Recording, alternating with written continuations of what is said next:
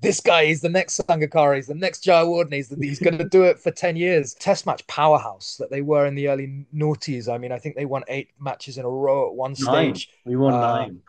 Nine, Nine, exactly. Yeah. yeah. Um, uh, in like the first few months of '96, he scores a century, Test century in Australia. He is MVP at the World Cup, and then he goes to Singapore and he scores like the fastest ODI 50, the fastest ODI 100.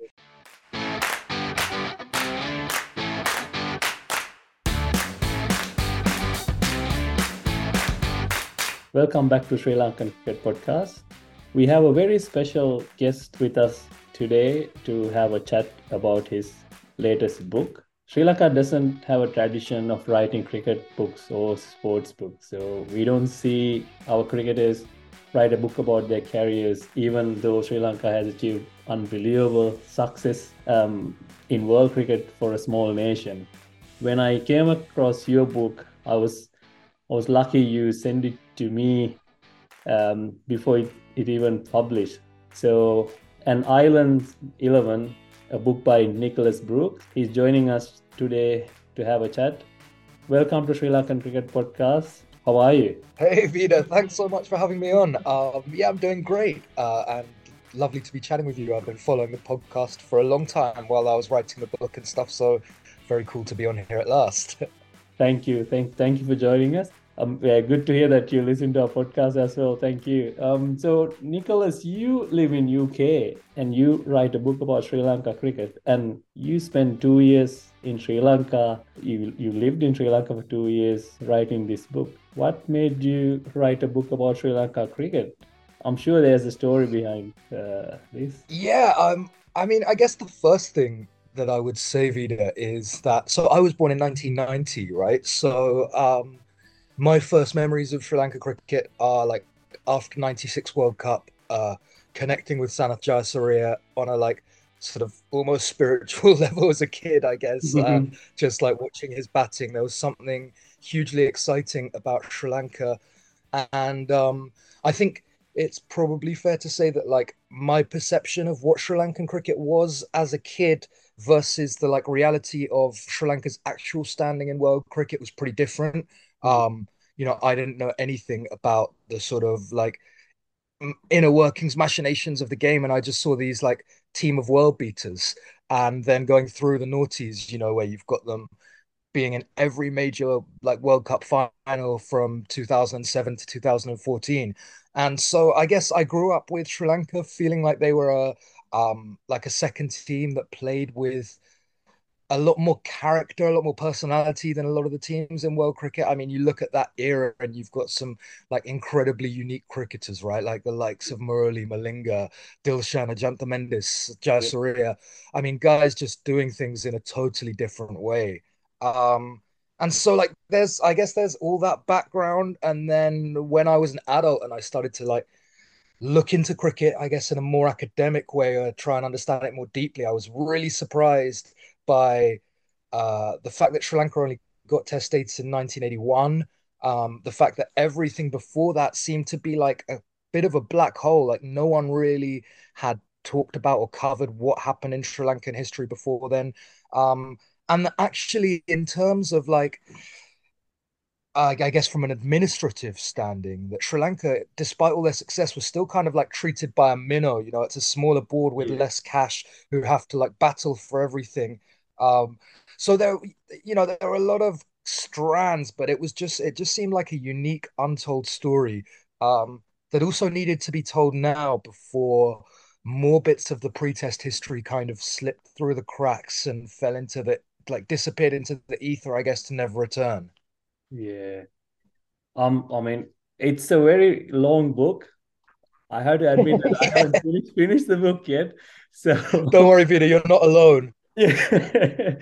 So I mean, um, I mean, you were you were living in Sri Lanka, and uh, uh, you are living in my uh, rival school, St. Thomas's College, um, uh, in Mount Lavinia.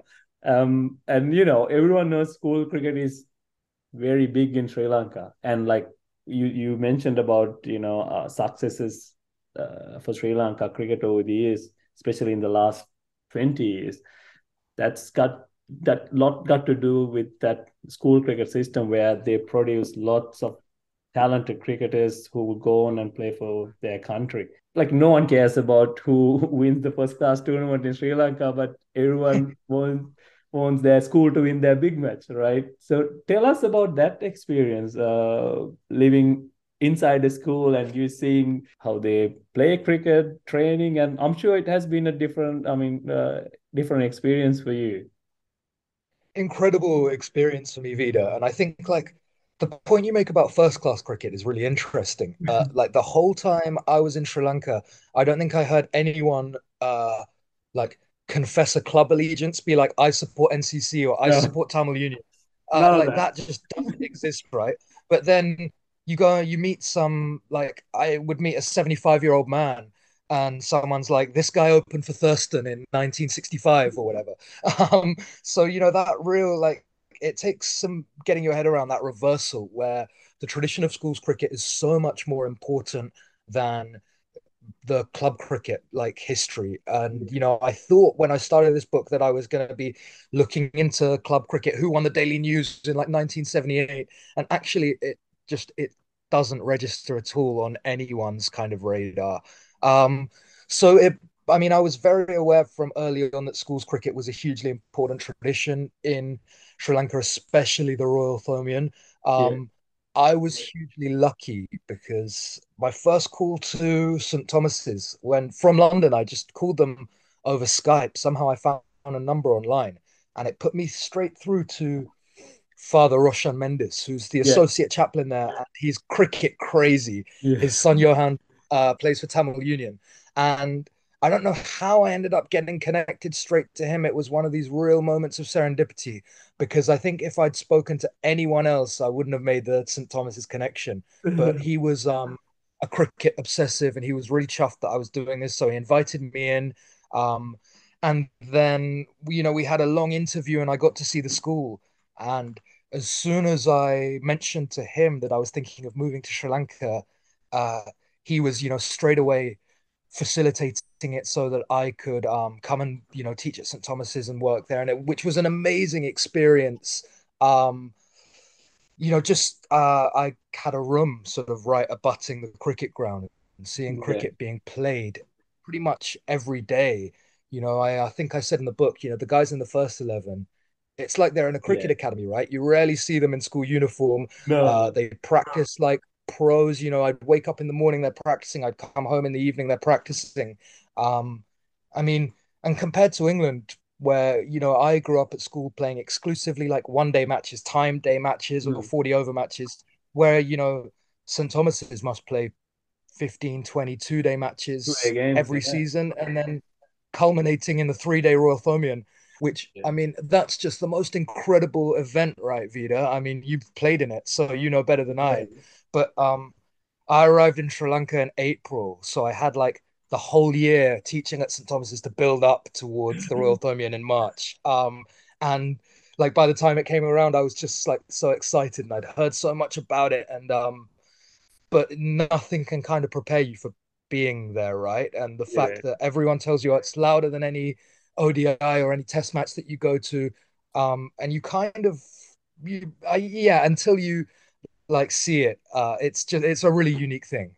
Yeah, no, no, you mentioned you, you said it right. Like if you want to experience that, you have to go to Sri Lanka um, in February, March. That's where the big matches been played, and it, it's crazy atmosphere. You get people coming down from America, England, Canada, Australia, just to watch this school game. It's it's it's massive, and uh, they have lots of fun and like they talked about they talk about their old stories and it's it's amazing experience uh, see you, you you got me started talking about school cricket um, yeah. and here goes the whole interview yeah.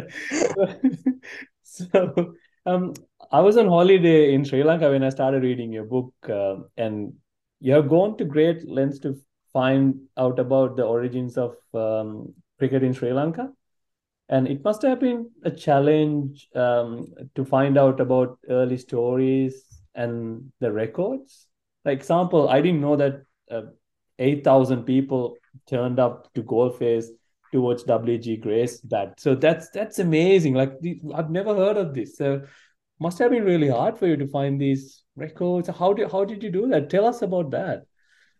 I mean, it, it, was tough because of like uh, because of the paucity of literature, I guess, out there. You know, there really isn't a lot of stuff, but I was hugely indebted to um, those who have written on Sri Lanka before me. So SP Foenander, who I think was like the first real chronicler of yeah. Sri Lankan cricket going back to the early part of the 20th century.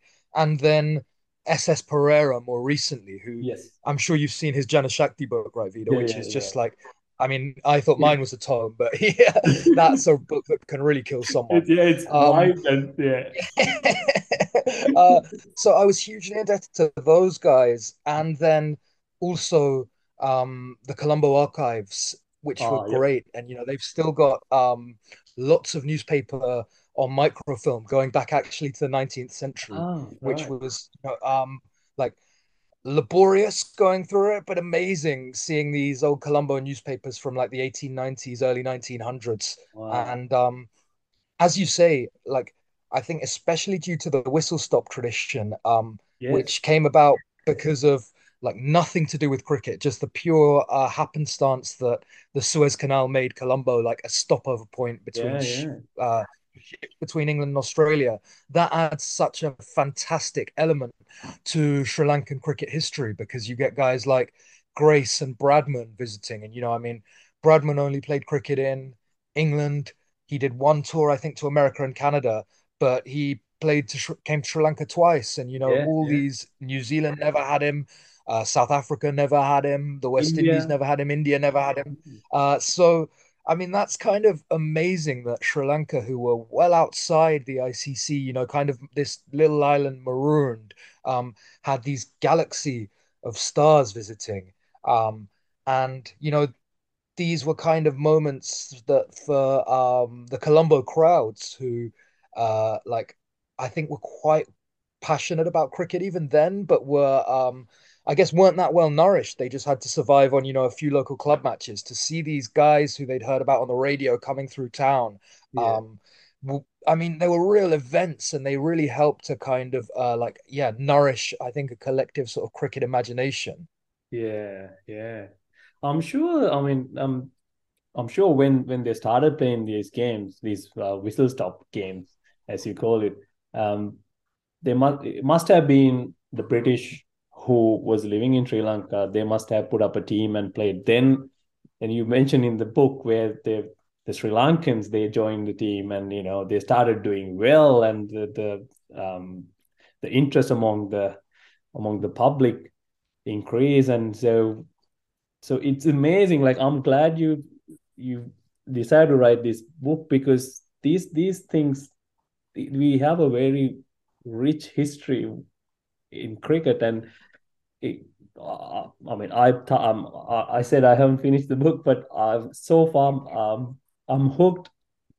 But yeah, it it's I'm so glad you did this.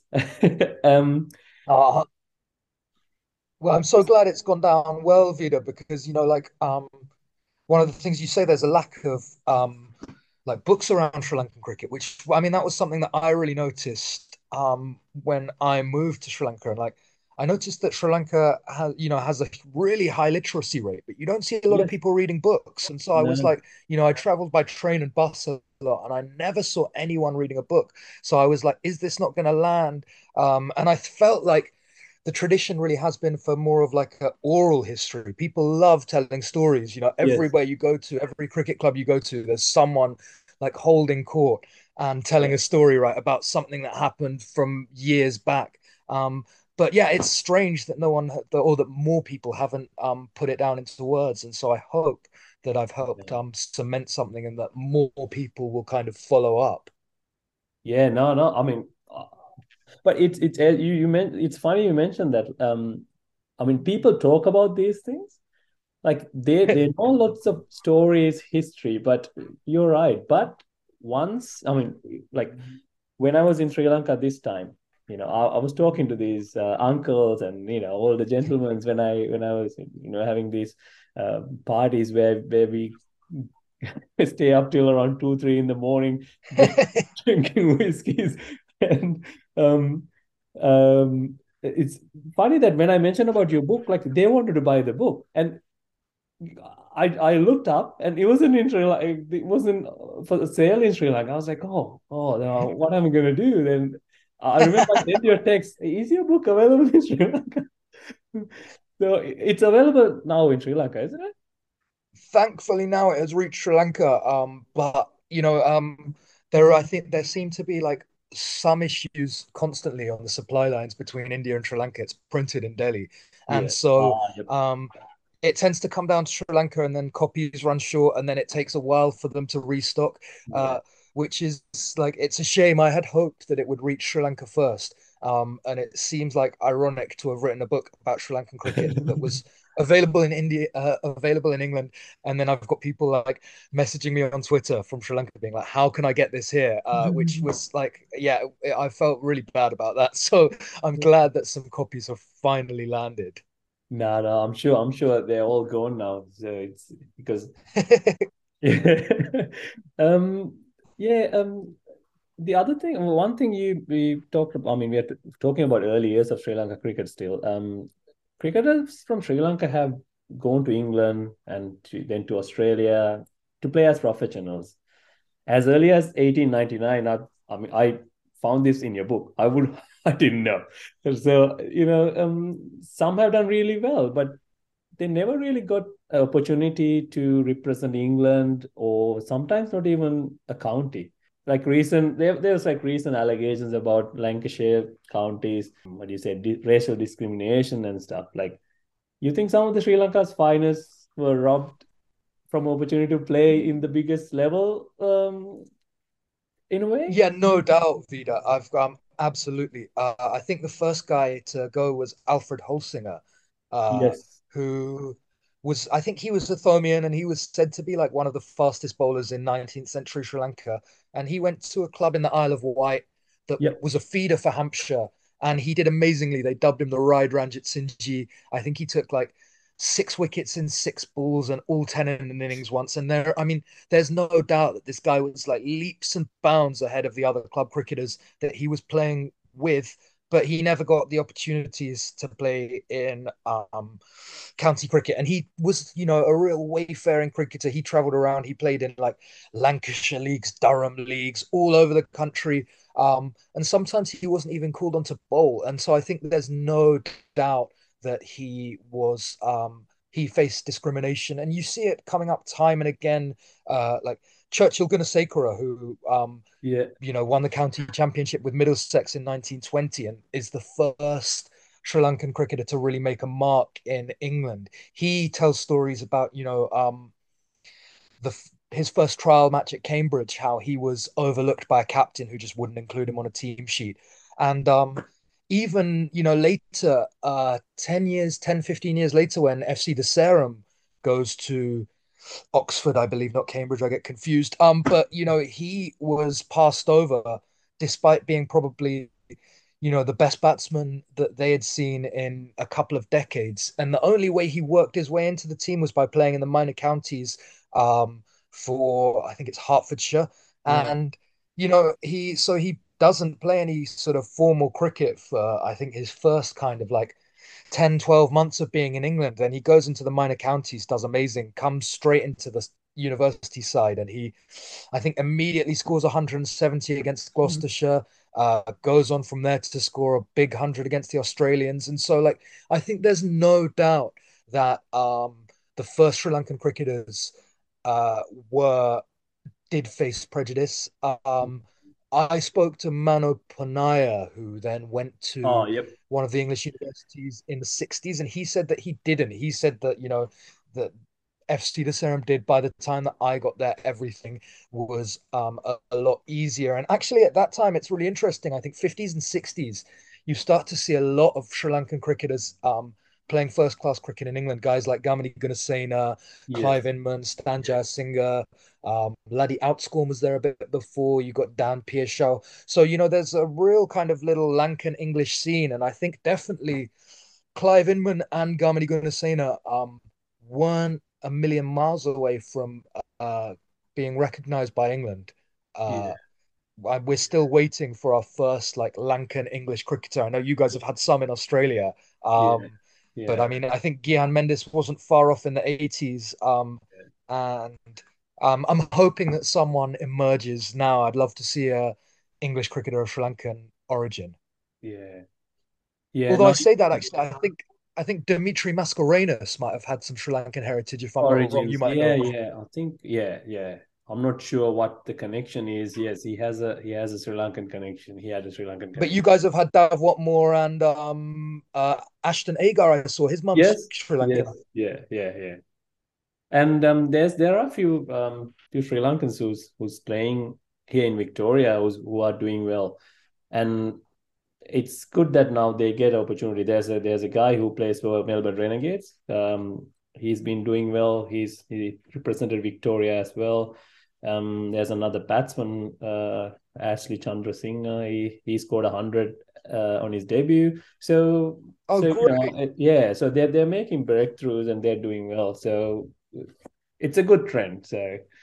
Um, yeah, and I mean, there's a pretty strong uh, like scene of Sri Lankan cricketers around Melbourne, right? Yes, yes, yes. It's like a mini Sri Lanka, Melbourne. oh, I got to come! I got to come see it for myself. No, you'll have to. Yeah, yeah. It's like when when you when you watch a game at MCG, it's like uh, there, there's papare bands, and basically it's half of oh, the ground. wow, amazing. Lankans. um, so, like, um, that's that. Talking about early years, then, um, then we started representing the World Cups then everything changed after 96 world cup and then after after that next 20 years has been like the golden era for sri lanka. Um i mean we we we were basically playing almost every semi-final um uh in the world cups and we managed to win two world cups as well. So from where we were and we started being this dominant side what what do you think about that era where we you know i mean i remember we, we used to beat india um, like for fun like they couldn't win a game what do you think um?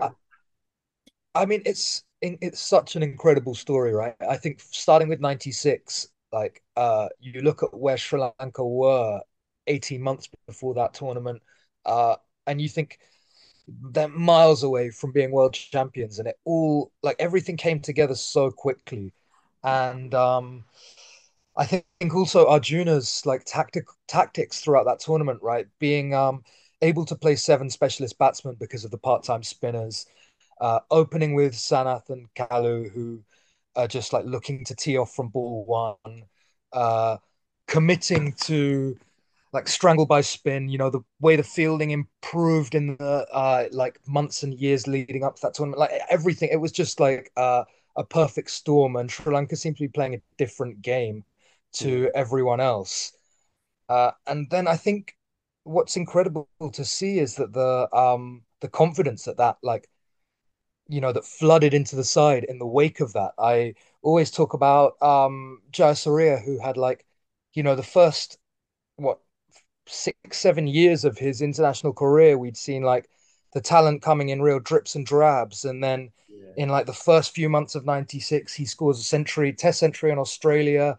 He is MVP at the World Cup. And then he goes to Singapore and he scores like the fastest ODI mm-hmm. 50, the fastest ODI 100. Yeah. And I mean, I think that whole like 96, 97, the late part of the 90s, you've got just Sanath and Aravinda, two world class batsmen who are making things incredibly difficult for op- opposition bowlers in tests and ODI cricket. And um, then that, the way that that became a springboard for like what I call uh, Sri Lanka's second golden generation. I mean, you look at the cricketers who are there around, you know, the first part of the 2000s. I mean, you've got prime Murali, prime Vas, and uh, then like the depth of batting when you think mm. you've got Jayasuriya, Atapattu, Sangakkara, Jayawardene, um, Aravinda's still there, Tilakaratne comes back, you've got Dilshan, you've got Samaraweera. I mean, that's like those that's nine batsmen that I just named who are like you'd all say at one stage in the or an, another in their career were world class. I mean, so I think it was great to see, you know, um, like also that 96, I mean, Sri Lanka in the 90s, I was just thinking about it before I spoke to you, Vida. They were pretty unreliable as a test team, right? Yeah. Um, and then the way that um that ODI success kind of springboarded into creating actually um like a test match powerhouse that they were in the early noughties. I mean, I think they won eight matches in a row at one Nine. stage. We won Uh nine. nine. Nine. Exactly. Yeah. Yeah. Um uh and I guess like uh I think the one probably thing that you could say about the one criticism you could level at Sri Lanka as a test side is that they've never found a consistent formula to win outside of Asia. Yes. Um, Yeah. but then, you know, like all teams struggle more away from home. Like I guess you could say England have never found a consistent way to win in Asia. So like, you know, it's uh um it's um I guess that is the kind of final frontier. But I mean, there've been some huge results I um away from home. Like I think of when Mahela took over as captain and uh, Sri Lanka came here to England in 2006, that Mhm. series is like a kind of like seminal one. You know, that great escape at Lords setting up a t- test series draw and then like the clean ODI sweep where you're just like they're on a different level to England. I mean, uh, yeah, so uh, Um, but no, there's some some amazing years uh, for Sri Lanka. I chose to finish the book at 2014 because that seems to me like the end of the yes. the good stuff. Um, the last, I mean, I can't believe it's almost been a decade since then now. The last decade's been tougher, but um, I always say like, you know, even in a decade which no sh- self-respecting Sri Lankan fan would celebrate, you know, there's been like a 3 nil test series victory against Australia at home. Um, yeah. gone to South Africa and become the first Asian side to sweep a test series there, beat England, who were champions, you know, at the 2019 World Cup, um, won the Asia Cup against all odds last year. So, you like, they're still good days, right? And Yeah. um, Sri Lanka is still playing good cricket in flashes. It's just like the consistency, which seems to be really problematic.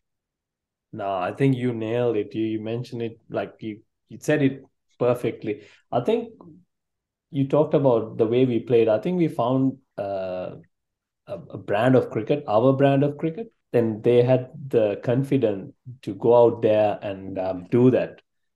Um, that's what that's what was behind our success in those 10 years. And um, after 2014, obviously we lost those um, big name players. And there were a few individual brilliance performances where you can win a series or a game, but we haven't produced them um, consistently.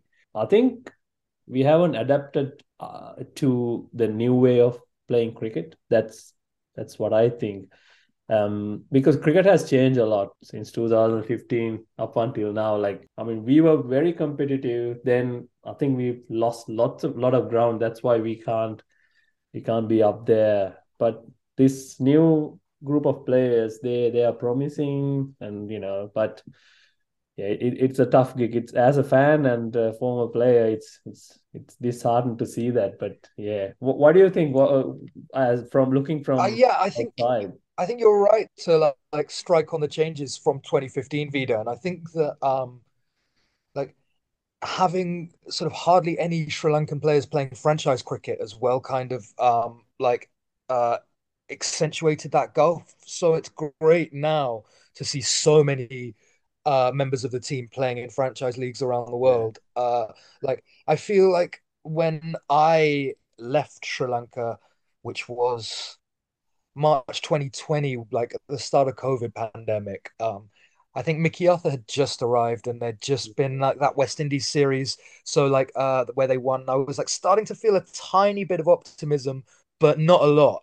Um, and now I feel like things are in a much better place, especially on the bowling side of things. I mean, like the both the seam bowling and the spin bowling stocks seem pretty deep. Uh, but it's um the batting like consistency, right? I was um the not the last T20 World Cup, the one before that, I thought um like that was a breakout tournament for Charith Asalanka. Mm. And uh, you know, like I get really overexcited when I see a couple of innings and I'm like, this guy is the next Sangakkara, he's the next Jayawardene, he's, he's gonna do it for 10 years. And then um you're like, where does that go for the next 18 months? I mean, I felt a bit slightly the same with Bhanuka, who had um a really good IPL last year, and then since Asia then you're like, where uh, yeah, Asia Cup, yeah, and then it just the form kind of seems to like just come and uh, uh so and. I don't know. It seems uh, the other thing is that strange is for me like um for a long, long time Sri Lanka always had a line of like world class batsmen that were coming through. Um, but it doesn't seem like anyone's come through in a while. Uh, I guess you could maybe say since Matthews and Chandimal, uh, like the next generation who've come through, I like I had really high hopes for Kusal Mendis, and he kind of finally seems to be going on a, a right Yeah. trajectory, but I don't think he's going to be the player that any of us kind of hoped he'd grow into. I think, you know, that generation of, um, you know, guys like Kusal Dhananjaya, Dickwella, um, Mm. they haven't maybe produced the way that Sri Lankan fans hoped that they would. Um, like you again, another one is like Kusal Perera, who since that innings in Durban, I mean, I can't think of too much of consequence that's happened, and then he's been injured and you know, like has not reappeared for like a year and a half. Mm. Uh, so I mean, I, I think uh, what I'm saying in a really long-winded way is the batting's the problem, right? In all of the formats, finding batting consistency. Um, in T20 cricket, it seems like finding players who can strike at like 135, 140, 150 is a real issue.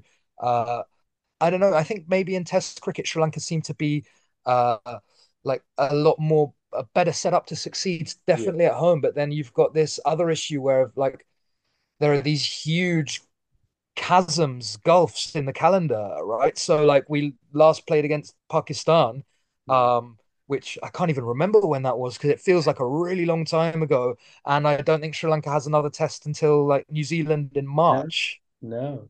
Um, Yeah. and you know, a lot of people in England talk about too much cricket, um, but really it's like too much cricket for England, India, and Australia, right? Where Not and for us. everyone else is being like, yeah, everyone else is being kind of left by the wayside. And um, so there are issues, but um, I think there's lots of cause for optimism as well. Yeah. No, I think you're absolutely right. Um, I mean, one thing we did in the last year was we gave a good run to those players you mentioned. So hoping that will, you know, make them a better cricketers and in the long run will they'll they'll be the players we want them to be. Um, so I think because of the way we are going, as you mentioned, we are not getting enough cricket. The big three gets most of the test matches and um, looks like um, the 50 over cricket is dying uh, and the T20 cricket will dominate in the next 10 years. I don't know. What do you think? What do you think about the future of cricket uh, going to look like? I think the 50 over format is definitely the one facing the most immediate jeopardy. Uh, but I think the future of Test cricket is also on shaky ground. Uh, I was doing some stuff looking into South Africa cricket recently, and I noticed that they've got like in the next, uh, you know, what do you call it, Future Tours program, they've got like a third less tests than That's India, England, Australia, and I saw, you know, a guy from an SAC exec saying, you know, we've basically like chosen to do that ourselves so we can host the SAT 20 in the height of our summer and uh, generate good money from T20 franchise cricket. And I think that that's a worrying trend that we're going to see more of around the world. Um, having said that, I think that LPL is going to be really crucial for Sri Lankan cricket uh, moving forward. I would like to see it like, I mean, it's run what, three or four editions now, and um, they've yeah. all been kind of centrally hosted. I would like to see it develop into a like tournament that gives Sri Lanka regional hubs, right? So you've got the yeah. Jaffna team based in Jaffna, the Galle yeah. team based in Galle. Um, and I feel like, you know, I've talked like until I'm blue in the face about how the club cricket system and the lack of regional centres has like slowed Sri Lanka's development and has meant that you have um, like a situation where I don't think Sri Lanka has come close to tapping its full potential. Um, you know, as far as I know, there's never been a cricketer, a national cricketer from the East Coast. Uh, I think if you look at Jaffna, you've got um, this guy in the 60s, C. Balakrishnan, who played briefly before going to become a doctor in America. And then there's no one until right up to into uh, forgive my pronunciation in advance Vijayakanth Vijay yes. who's like but you know so like there's a hole in Jaffna cricket and I mean uh most of the like most of the cricketers are still coming from Western Province uh yeah. whereas you know you know cricket's hugely popular throughout Sri Lanka so um I think if the LPL could segue into like having you know having kind of regional hubs where uh, cricketers from the north or cricketers from the hill country have like more opportunities to um, and more access to good mm. facilities that would be a really big help um, yeah. so that's one thing that i think um, and I, I mean i don't know whether also the provincial you know first class system it's been touted for 30 years and nothing seems to have ever kind of come from it because club cricket's so ingrained um, I don't know whether that's something that could help Sri Lanka kind of um, to tap more of its potential, especially from the rurality. Uh, yeah. But I think I've been it's been positive. Like I've seen, like I've been pleased with the way the LPL has progressed over the past yeah. few years, and I think that um, that's something that's exciting for Sri Lanka's future. Yeah. Uh, because like when I was there, there was no T20 tournament. Um, you know, and you were like, how has Sri Lanka fallen behind um, like yeah. Bangladesh and Afghanistan and like Canada, um, who have all organized like kind of franchise esque T20 tournaments. So I'm glad that Sri Lanka's got that in place. Um, but the structure of domestic cricket is still an issue, right, Vida? Yeah, no, no, you're right. Like it's the same story. Like we we're going around in circles. Of if you talk about this, like this has been the story for the last 20, 30 years. You, you mentioned LPL. Like what we need is continuity. Um, we need to keep it going every year after year. I mean, that way you get um all these players who are playing cricket in Sri Lanka. Like they they have their lives as well so they have to look after their families so if these things should continue then they have the faith that okay this is something that's going to happen every year then you know i'm going to give 100% to this. Otherwise people, players will once they turn, turn 30 they'll leave sri lanka to go to england go to australia and we lose those experienced players and that affect the quality of the tournaments in Sri Lanka. So that has been a problem. no, exactly, Vida. So, um, like providing that financial security for players is crucial because um, you hit on the thirty thing, and yeah. like for me, that's massive because it's something that's existed throughout the whole history of Sri Lankan cricket. Like. I went back to, um, you know, when I spoke to like Michael Tissera and David Heyn, they were like, um, at 30, I was done. I had to David Heyn moved to England to like because he thought that he could support his family better that way.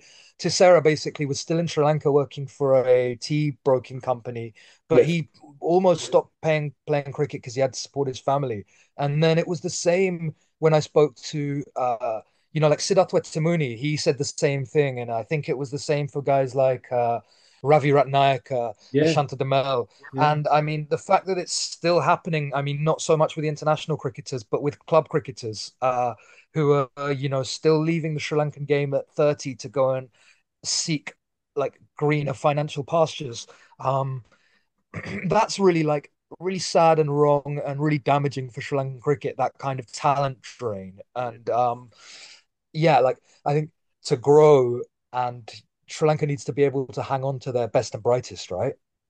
Yeah, absolutely, absolutely. I mean, when you look at broadcasting wise, we are in a great spot. We are right next to India, and you know, that's where the, that's where you get people who watch cricket. India, Pakistan, Bangladesh, Sri Lanka. That's Middle East. We are in in a in a great position to host these tournaments. we just have to find a window and play it every year. That's all we have to do. And I mean, now you have lots of players who are like free agents, like West Indies players, um, South African players. You can get quality players to come and play these tournaments. So it's just a matter of having a structure and, um, you know, make sure it happens every year, and you know, we'll we'll get yeah, absolutely. And I mean, like the trend that we've um recently seen of the IPL owners buying franchises, you know, in like South Africa and the IL20. Yeah. I mean, I think if that was to happen in the LPL, you know, it will be huge. And uh, what is it, five teams at the moment? I yeah. don't see any reason why, you know, like, like, the LPL can't expand to eight teams and have two Colombo sides. Yeah. And, you know, if it gets a better window, get um more attract more like you know international stars but um yeah as you say it's just like it's consistency isn't it vida and um you know when you have shit going on like the names change every year and um like you know there or there's all like uh, yeah it, it, that doesn't help right? And it's played yeah. at different times and like Pathum Nissanka doesn't get selected in the draft and then suddenly he's brought in. You're like well, just like what the hell's going on? Um yeah, no, no, you're right. I mean, if we if we start talking about troubles and solutions, yeah, that's for Sri Lanka. That's the whole different we'll, road. Yeah, we'll we'll we'll spend all day here. Um, I mean, this this has been great, Nicholas. I mean, I can't wait to finish the book. Um, anything else you want to add? And anything else we we couldn't touch? No, I think that's absolutely everything. Just um, thank you so much for having me on, man. You know, I really appreciate it. And um, yeah, the book's available in stores in um India, UK, Sri Lanka. There's a couple of online outlets where you can pick it up in um Australia and the US too. So um, if you're a fan of Sri Lankan cricket, uh, pick up pick up a copy, and I hope you'll enjoy it. Fantastic. We'll add those links uh, in the show notes as well, so then you can check it out if anyone wants to reach out to you, uh, where can they find you, Nicholas? Um, they can hit me up on Twitter, Vida. It's at Brookes Writes, Brooks with an E B R O K E S. Um, my DMs are open. So if anyone wants to um, ask a question or tell me that I've gotten something in the book completely wrong, I am uh, like looking forward to hearing from you. No, fantastic. We'll add those links as well. Um, this has been fantastic. I'm thoroughly enjoying reading the book. Um, so uh, hopefully this is this is start of a series. So we'll see a few more books coming about Sri Lanka cricket. Hopefully, I hope so, man. Yeah. Um, well.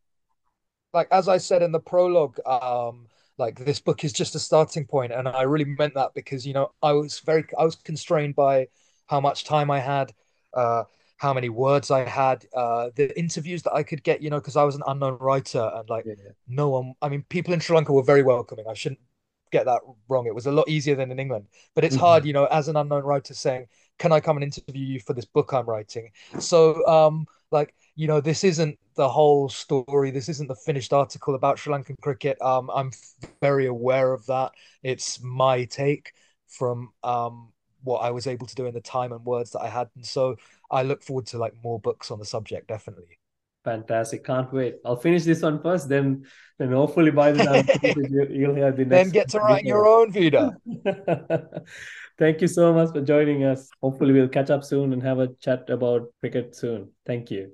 Anytime. Thanks so much, Vida, and have a great weekend. Okay. Bye bye. Cheers, man. Bye bye.